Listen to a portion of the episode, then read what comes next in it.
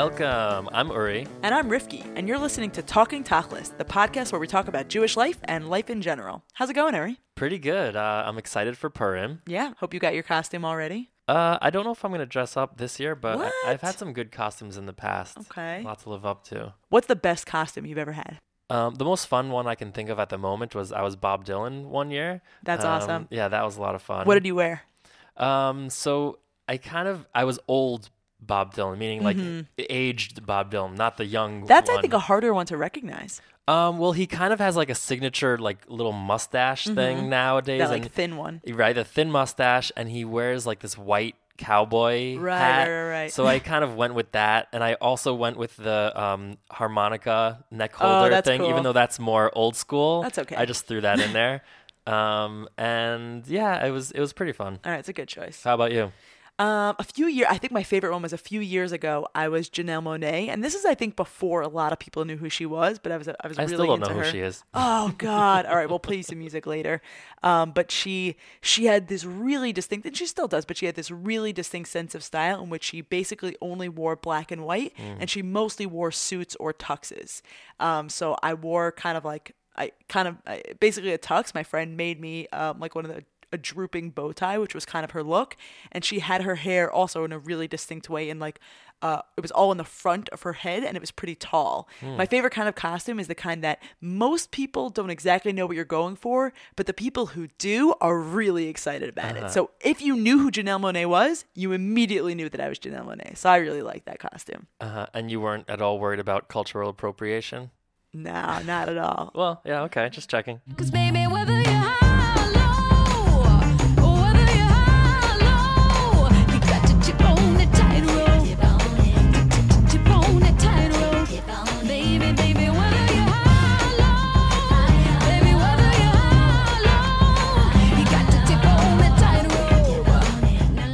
right, well, Rifki, um, why don't you tell us about our first topic? Yeah, absolutely.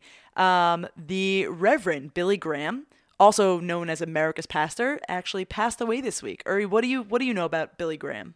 R- really, just that he was a big, uh, like evangelical Right. pastor who did a lot of big events and TV things. And if you asked me, I wouldn't have been able to differentiate him from a Pat Robertson or a Jerry Falwell. But Yeah. I, but now that I know more about him, I think he was very different from them. Yeah, exactly. I think um, I also didn't. I, I thought of them all kind of in the same vein. I didn't even really realize he was older. This is like a, you know, I think kind of embarrassing, but kind of like says something a little bit about our community. This is something we're so Our You bubble. know, yeah. Well, not even just modern Orthodox, even just like New Yorkers. Like I think a lot of New Yorkers don't really know much about Mm-hmm. Well, this. we're in a bubble world. within a bubble. Right. um, but he actually, his name came up a lot recently in the past few months when um, this thing about Mike Pence came out that Mike Pence has this rule. Uh, he will never be one on one with a woman who isn't his wife. And that was called in the media the uh, the Billy Graham rule because Billy Graham sort of had was the original who came up with this. Aside from Jewish law. Yes, exactly. Um, I would. It would be pretty cool if we could find any sort of documentation that Billy Graham actually found this in halacha and was like, "Oh, yichud seems pretty interesting." I wouldn't be surprised. it would be pretty cool. But um, well, what what else can you tell us about him? so um, it's interesting. So when he passed away, I started seeing online a lot of people sort of writing these really intense things about not only about how he changed sort of the face of evangelical Christianity, but how he really affected them. Um, there are a couple of writers who are conservative and religious who I read who who talked about it. So I started sort of looking a little bit more into him, and his his history is pretty interesting. First, he when he was in his early 30s and he started preaching, he um, really just got a little bit of media attention and sort of was one of the first religious uh, evangelical preachers to really see the power of the media in building sort of his global reach. So he started with uh, newspaper, but then as film became more prominent, as television became more prominent, he really got into all of these sort of industries almost. Um, and then he started something called um, the Crusades, which it's, it's such a it's such an evocative word, and it's funny. Like I don't think of the Crusades as a positive thing. I imagine you don't either. But for a Christian who has a very uh, different perspective on the Right. Crusades, um, he started this. Um, almost like a, a, series of campaigns where he would and this he did this for decades where he would go to different cities and he would set up these huge events like a at a stadium or in a public park or something like that. And thousands and thousands of people sometimes over a hundred thousand people would come and he would preach. They would all pray together and then he would ask people to come forward and accept jesus. And a lot of people did. He actually um, a couple of uh, a couple of things i read that were a little bit more cynical about him pointed out that he actually had a lot of staff at these events and the first you know couple of hundred people who would come forward were actually his staff to sort of Right, I get saw the get the movement moving I mean, which, I don't think that's so bad. yeah, yeah, I think it's very understandable, and and it, it, it just shows his sharpness though in understanding sort of Right. the uh, the same way he he knows things about the media is also the way he knows how to sort of manipulate, uh, not necessarily in a bad way, manipulate people in the, in a crowd in that way. Right. I saw that he, he spoke to more people directly than anyone else in history. Yeah. Apparently, 215 million Yeah. people saw and him That number, 215 million, that is astounding. It's it's it's mind-boggling. It's one of those numbers that you can't even really have a sense of what that means. Right. For those of you who haven't heard him speak or aren't as familiar with him, we're going to play a little clip just to give you a sense. This is one of his more famous speeches. It's from Chicago, 1971. Now, when you face Jesus, what is your reaction? When you're confronted with Jesus Christ, what is your reaction? The reaction of the scribes and the Pharisees was one of hostility. The people of Nineveh's day were humbled and repented when they faced and confronted God. And the question that we all ask today is this question What think ye of Christ? So Graham wasn't just a pastor for millions of individual people who then went on to form um, relationships with their local churches. He's also rose up to this position of power specifically with um, government officials and eventually having real relationships with presidents. Basically, every single president since Truman. It seems like from um, from notes we have from back in Truman's time, Truman thought he was a bit of an idiot. He kind of thought he was a, a charlatan. But every president since then had a really close relationship or kind of seemed to have a close relationship with uh, Graham, especially Nixon, and we'll get into that a little bit later. Um, but actually, George Bush actually credits a conversation with Billy Graham um, for turning his life around, for helping him stop drinking. He had a serious alcohol problem, and this sort of refocus on religion, which really frames, you know, the, the second half of his life. Um, and and George Bush is a famous example of that, but that was something that you know millions of people had. So one of the reasons that a lot of people speak so highly about Billy Graham is because he was a leader in certain areas. One of the areas that um, was was talked about in a lot of these eulogies was uh, in civil rights specifically, and specifically in that he refused pretty early on, before this really caught on with the country, he refused to speak to segregated groups. So he wouldn't speak to whites only. Um, and he was really a leader in that way. He had a relationship with Dr. King. I saw uh, a quote that in he said in Mississippi in 1952 uh, that quote there's no room for segregation at the foot of the cross. And then in 1953 he personally removed the segregating ropes at a Chattanooga, Tennessee crusade. Yeah, and that's pretty pretty incredible, right? This is all before the Supreme Court's ruling on desegregation, which was in '54. Um, uh, the flip side, though, just to get into a little bit more of the uh, the controversial areas, is that many people sort of called him out that this was a way in which he was sort of progressive, but there were many, many other ways, in fact, most ways in which he wasn't progressive. He spoke very negatively about the feminist movement that was happening at the same time. Even when certain things happened in the civil rights movement, um, he actually kind of cautioned the black community and the leaders of the black community to sort of like slow down that it was it was sort of overwhelming for people and he, he was much more into politics. So he wasn't exactly a revolutionary but in that particular thing about desegregation that actually was a very big deal and people seem to really think that he actually moved the country forward in that way. Coinciding with uh, graham's rise in power was also this sort of like more enmeshing of conservative politics with Christianity. And to just give a few examples of what that means, right? It didn't used to be so obvious that Christian or religious leaders would make public comments or private comments, right, in their in their private conversations with politicians about specific policy. For example, he talks about unions and he talks about how wicked unions are, right? That's a very explicit policy, which you wouldn't automatically naturally think would come from a preacher or from a rabbi. Um, he talked a lot about Vietnam. Right, exactly. He talked about communism. He was very, very anti communism and spoke specifically about the relationship between Christianity and capitalism, which again, now we kind of hear pretty often, but that was not common language used back then. But Uri, also at the end of the day, what I also want to talk about is the elephant in the room. Billy Graham was a big supporter of Israel, right? He is on the record of, you know, part of his getting involved in politics is he was involved in around 1967. He was very pro Israel. He was really pushing for America to help Israel to not get in the way. But after the whole Watergate scandal with Nixon, and remember, Nixon and Billy Graham were very, very close, a lot of these leaked tapes came out with Billy Graham and Nixon engaged in conversation, specifically talking about Jews in a way that does not make Billy Graham look so uh, pro Jewish anymore. Right. So those tapes, the Billy Graham side of the tapes, actually didn't come out until 2003. Right. But once they did, they pretty much permanently tarnished his reputation when it came to the Jews. And what's actually interesting is that before the tapes that he was on came out, when the when other Nixon tapes came out much earlier, he kind of said, you know, it's regrettable. He used he used language. Vulgar was language, yeah, right. exactly. And then he totally either he didn't remember or he was just hoping it would never happen. But he totally didn't mention that he was on. You know, Right. he he had had meetings using you know not lovely Similar language, of his own. Um, so yeah, let's let's play actually one of those tapes. Here are a couple of clips from an eight-minute phone conversation that Graham had with Nixon. Well, the thing that you've really got to emphasize to him, though, Billy, is this anti-Semitism is more is stronger than we think. You know, they just it's it's unfortunate, but this has happened to the Jews. It happened in Spain. It's happened in Germany. It's happening, and now it's going to happen in America if these people don't start behaving. Well, you know, I told you one time that the Bible talks about two kinds of Jews. One is called the synagogue of Satan.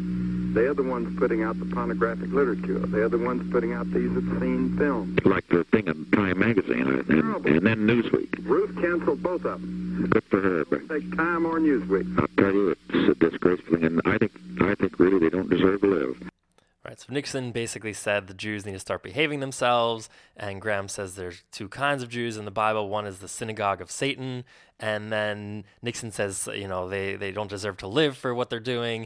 And uh, actually, it's it's funny. I have some of my own interpretations of this, but Graham was basically saying, yeah, those Jews are putting out pornographic uh, movies and literature, which I assume he's talking about actual pornography. I I'm not sure. That's what it sounded like to But me. But then Nixon's like, yeah, just like that stuff in Time and Newsweek. He's talking about politics, and then Graham switches gears and Nixon he's like, doesn't care about Uh, pornography. Right? No, and then but then Graham switches gears and he's like, yeah, that political stuff is so terrible. Ruth, who is his wife, she he's like, she canceled th- those magazines now. We don't get them anymore. So, and here's another clip from the conclusion of that conversation. Boy, I tell you, privately, we've got to be very strong with these We're going to people. have a real hair letting with Rabbi Tanenbaum and find out exactly. And he, he, I think, basically is our friend. And uh, I want to You could point out this that there's nothing that I want to do uh, more than to be, I mean, not only a friend of Israel, but a friend of the Jews in this country. But that, that I have to turn back a terrible tide here if they don't get a hold of it themselves, and uh, and it's up to them. and they better understand it and understand it quick. And because there are there are elements in this country, no, not just the Birchers, but a lot of reasonable people are now getting awful sick of it. They really are. And the people that have been the most pro-Israel are the ones that are being attacked now by the Jews. And then to come out, Can't figure it out. they're going to kick all Christians out of Israel is, is unbelievable. Can't figure it out. Can't figure it out. Well, it may be they have a death wish. You know, that's been the problems with our Jewish friends for centuries. Ah. so Nixon thinks the Jews have a death wish. It's been our problem for centuries. Mm-hmm. It's an issue. We got to work on that. And there's actually one more thing. It wasn't on those tapes, but in um, another conversation also, when Graham and Nixon are talking, Graham says, you know, a lot of the Jews are great friends of mine. They swarm around me and are friendly to me because they know that I'm friendly with Israel. But they don't know how I really feel about what they are doing to this country. So when these tapes came out, you know, uh, obviously Billy Graham issued uh, an apology. He met with Jewish leaders, right? He kind of did exactly what you would expect him to do. Um, that's not to say that he's being inauthentic, right? I think he actually, it's interesting. Billy Graham, in a lot of interviews in probably the last 20 years, since he basically retired from public life, in these interviews, he talks about regrets for a lot of things. He talks about regrets for getting too involved in politics. He really moved back towards preaching and not actually explicitly talking about Republican, Democrat, specific policy, specific presidents, not getting involved in elections.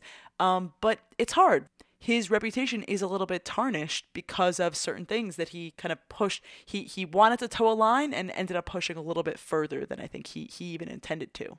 Well, as I said before, I really knew very, very little about him before this week. And I've been reading a lot of articles. I've been listening to a bunch of his sermons and then especially the, you know, those Nixon conversations.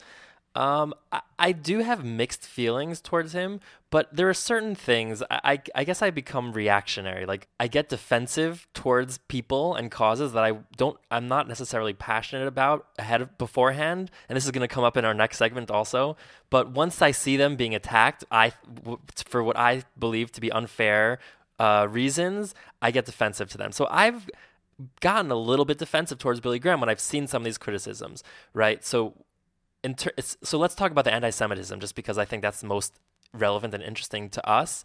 Um, I feel no need to defend the anti-Semitic statements that he made, and in the same way that we spoke a couple weeks ago about a line in a Jay Z song where he talks about all the property in America being owned by Jews, I said, I'm not saying Jay Z is an anti Semite, but that is an anti Semitic statement. And I would say the exact same thing about the Billy Graham tapes. What he said is pure anti Semitism. Was he an anti Semite? I don't know. It's funny because one of the critical pieces that was written about him that I give a little bit more credence to because it was written by a, a political conservative was a piece written by George Will for the Washington Post. And he basically said the only way to say that Billy Graham was not an anti Semite is by convicting him of toadying, as George Will said. I had to look that word up, toadying. It's basically like being a yes man um, and sucking up to people.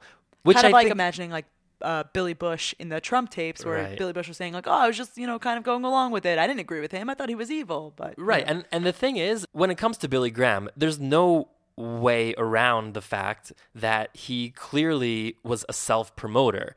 It's impossible to achieve that kind of success and notoriety without promoting yourself. And I don't think that's inherently bad. It rubs me a little bit the wrong way because it's not my personality and I'm wary towards people like that. But clearly he was a self-promoter. And the only and the way that he became so close with presidents and powerful people I believe a lot of it was about sucking up and and being a yes man and agreeing with what they said. So I'm not saying he didn't mean those statements, but clearly if you listen to the full tape and we'll have a link to it in the description, the conversation and the anti-Semitism was really driven by Nixon, and Graham seemed to be going along with it, which doesn't excuse it, but I just think it's interesting. Well, either way, I think there's a lot I learned this past week about Billy Graham, and I think he's a really fascinating character. I agree with you that ultimately I walked away feeling a little bit slimy about him.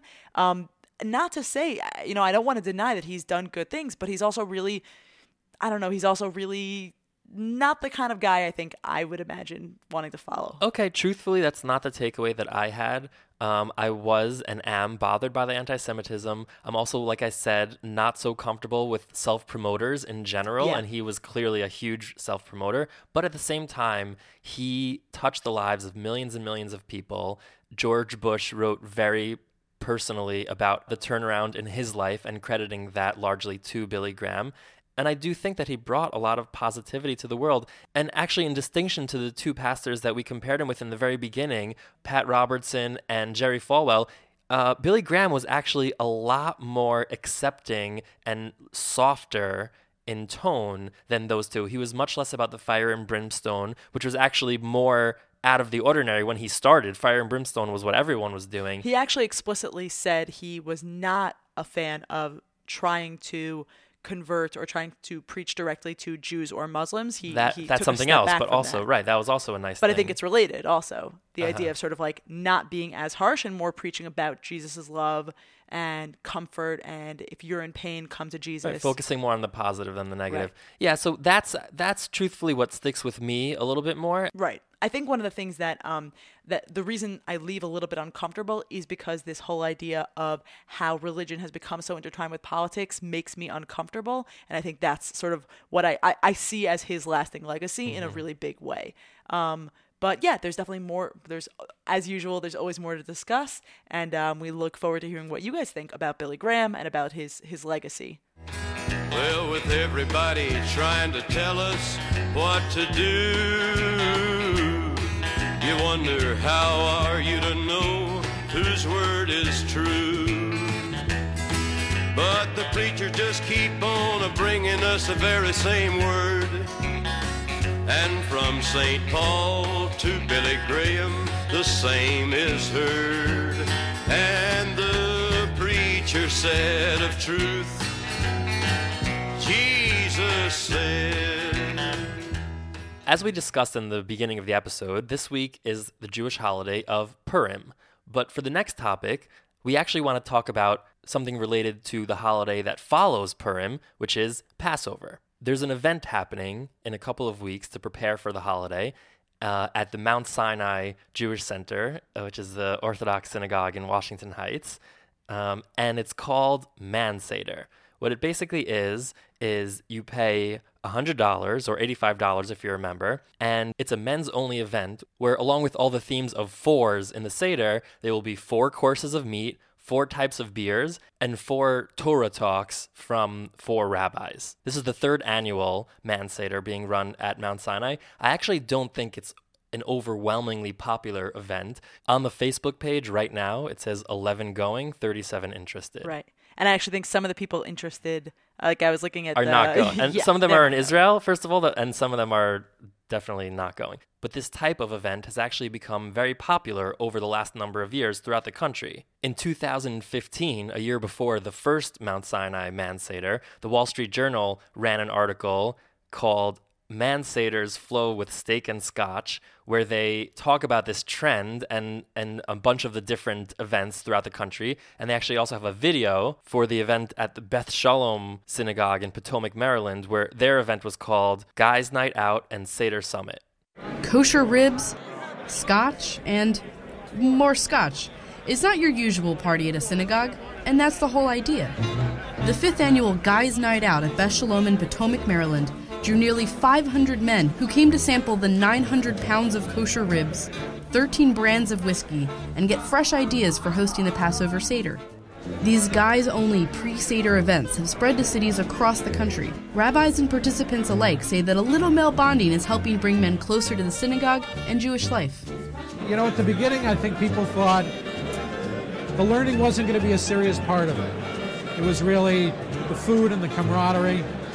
But the learning really was tremendous from the beginning. And people come here looking forward to coming up with new, good ideas about how to make their Seder's better. But these man Seders also have their share of criticism. To focus specifically on the local man Seder at Mount Sinai, there was a Jewish Week article in 2016 in, in response to the first man Seder, and they interviewed an anonymous female member of uh, the community who said, Male only bonding spaces are really important, but I think when a shul is sponsoring something, it's important to be aware of what message you're sending, she said, referring to the stoic, quote, be a man stereotype that she felt the man Seder purported. I also would not have so much gluttony associated with the event, especially if it's a Torah learning event. To charge $100 for something is a little bit ridiculous. $100 could buy a family a Pesach Seder. Okay, so I mean, I think she kind of got a little bit off topic there at Right. the end. And here's one more response from a male member of the community, and this is from from this year's event. This is a friend of mine that I saw on Facebook. He wrote, "Every year I'm embarrassed by this event. As a concept, this is fine, but it's the man's event for men only that's much harder to excuse. Masculinity is so fragile, Mount Sinai, Mount Sinai Jewish Center. Yes, women have asked to attend and were turned away. What is so sacred about beer and barbecue?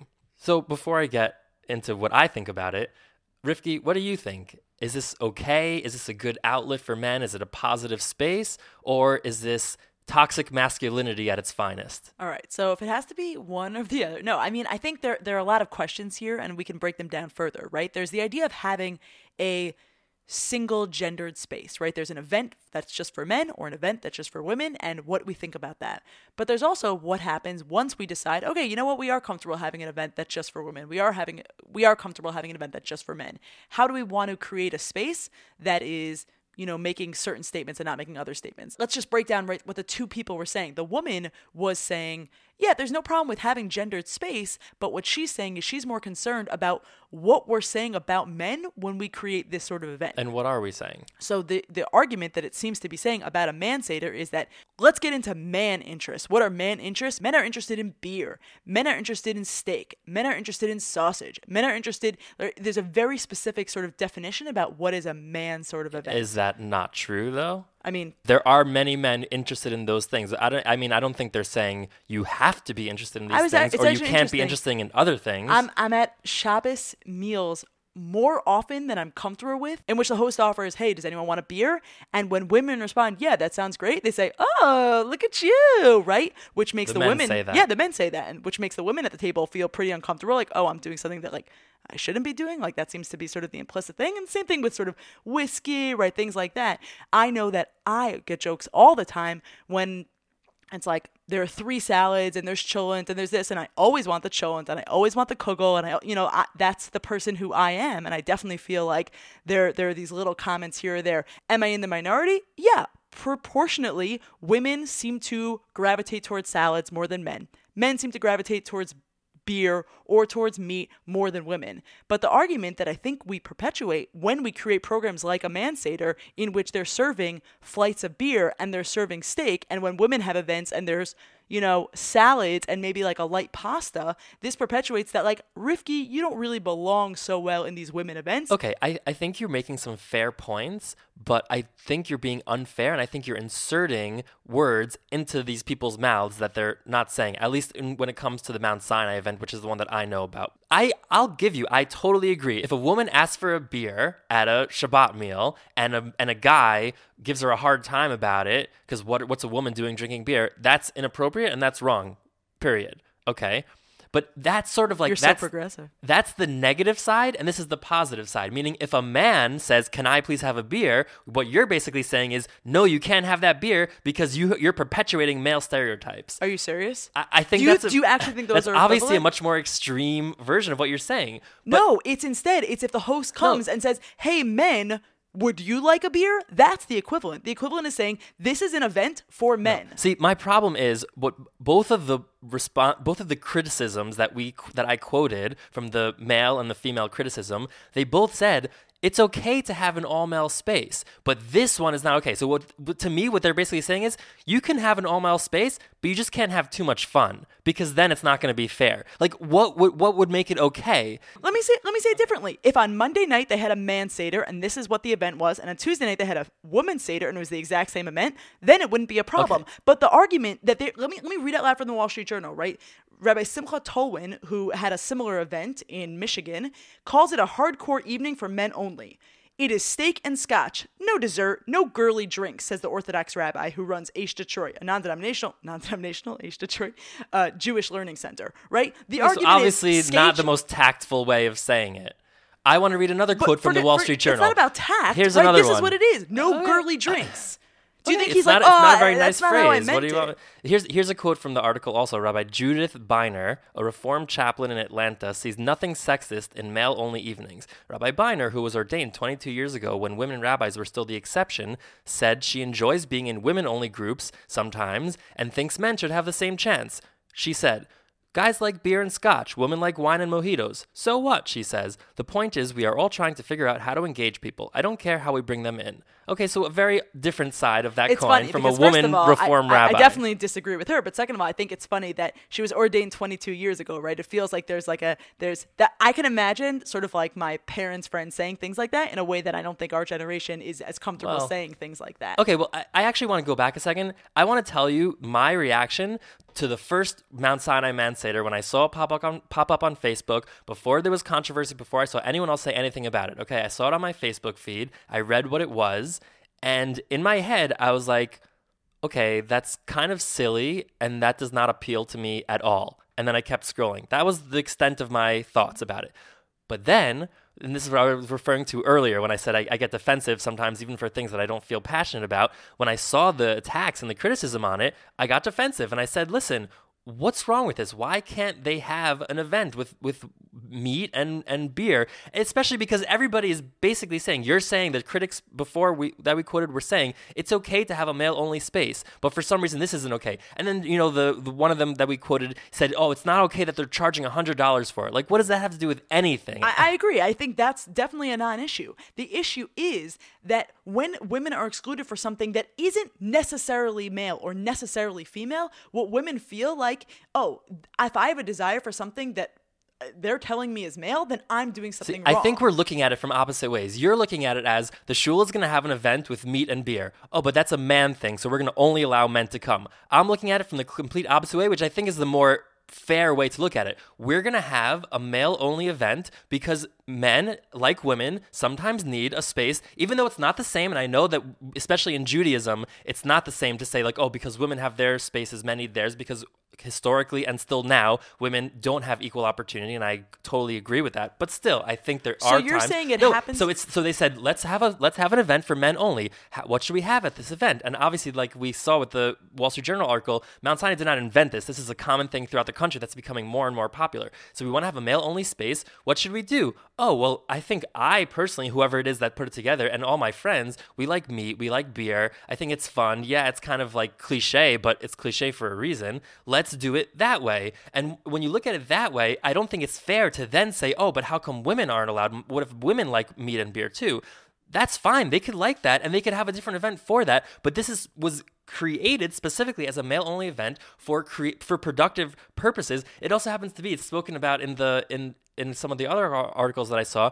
where it's been shown to be the case that women tend to connect with religion more than men. And numbers of synagogue attendance for women are actually much higher than they are for men when you look across the denominations. So I actually think there's an, a need, perhaps even in some ways, especially in the non Orthodox circles.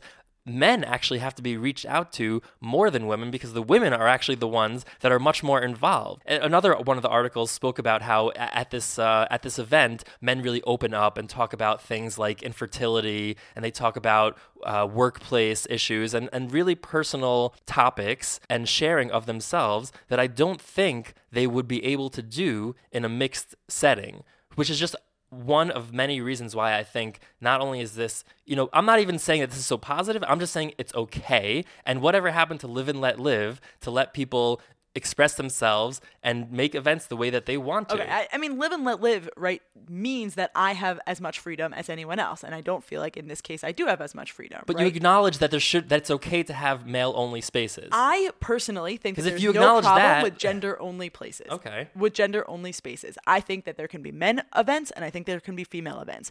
My problem is, and I, I feel like a broken record, but my problem is that a male only space that perpetuates gender stereotypes and make people who don't fall into that stereotype feel less than is really I hurtful. think you're giving them too much especially, credit. especially in Orthodox Judaism, which is a which is a community in which gender is already something that people are so sensitive about and people already feel less than. Especially women feel less than. But I think you're being time. so unfair. Uh, what do you expect them to do? Do you have, do you think they have to bend over backwards and go out of their way to serve food and have an event that defies gender stereotypes? This How is does what it they defy gender stereotypes to create an event? Either create this event to be uh, mixed gender, No, or we're if talking- they want, we're- if you're they just- want again, you're single working gen- backwards. If they want single gender event, which is totally they fine, can't serve meat it and should not be something with language that clear. I remember the event uh, language from the first event. I wish it were still up on Facebook. Um, I couldn't find it, but I remember from the first year where they were a lot more clear about it. It wasn't just like, oh, here's a male only event. Uh, by the way, this is what the menu is going to be. They were they did the same sort of like gir- girly no drink? girly I drinks. think- that was listen. very clearly a part of the marketing. That was c- clearly part of what was drawing men to this event. I'm not going to defend the text that we don't right, have in front I- of us, but I think I think part of it was tongue in cheek, and part of it was they are self aware and they know that this is not PC for our moment, and they're feeding off of that and turning it into a joke. You could say a distasteful joke, but I think they're that's where that was that language was coming from. It was not they were self aware and being ironic and saying once we're having a male event and we're gonna serve beer and, and meat, we're gonna like you know in the Wall Street Journal article it said the, the flyer for one of these events was a red Ferrari with instead of the wheels there were matzahs. Like they're they're they're turning it into a joke, and I I don't I think you could say it's distasteful. I don't think you can say it's inappropriate. The problem with a joke like that is that the joke has victims behind it. There is someone being made fun of. There is someone making a joke, and there is someone being made fun of. I don't And the with that. women are the butt of the joke. No, I don't think anybody is being. I think you could say people are being excluded. I don't. I think it's way too far to say It- people it- are specifically being made fun of in that language. The and exact same things. idea as like, uh, we don't have our space. Where's our space to eat our meat? Where's our space to It's drink not. our beer? That's an ex- That's that's the next step. Yes. that's not what they're saying. That's not what this is. It's definitely not the same thing, but I do think that they are two sides of the same coin. And I think that this is really harmful for the community and especially for the community members who do not fall into these stereotypical lines. Okay, well, as I said, I'm a community community member that does not fall into those stereotypical lines. You don't live in the Heights and I anymore. have, Your voice doesn't count. Okay, but I have I have no problem with this event happening. And you know what? I actually think it's because of attitudes like the one you're expressing that things have happened, such as Donald Trump winning, because people are so tired. I mean, Oh. people are so tired of hearing Now we the figured out how he won. misplaced rage against these type of things where there's i think a lot more productive and important targets for that type of anger to be expressed at and i think a man seder is a totally maybe silly but completely benign event and should not be the target of that righteous indignation Oh boy, what a way to end. Every man wants to be a macho, macho man.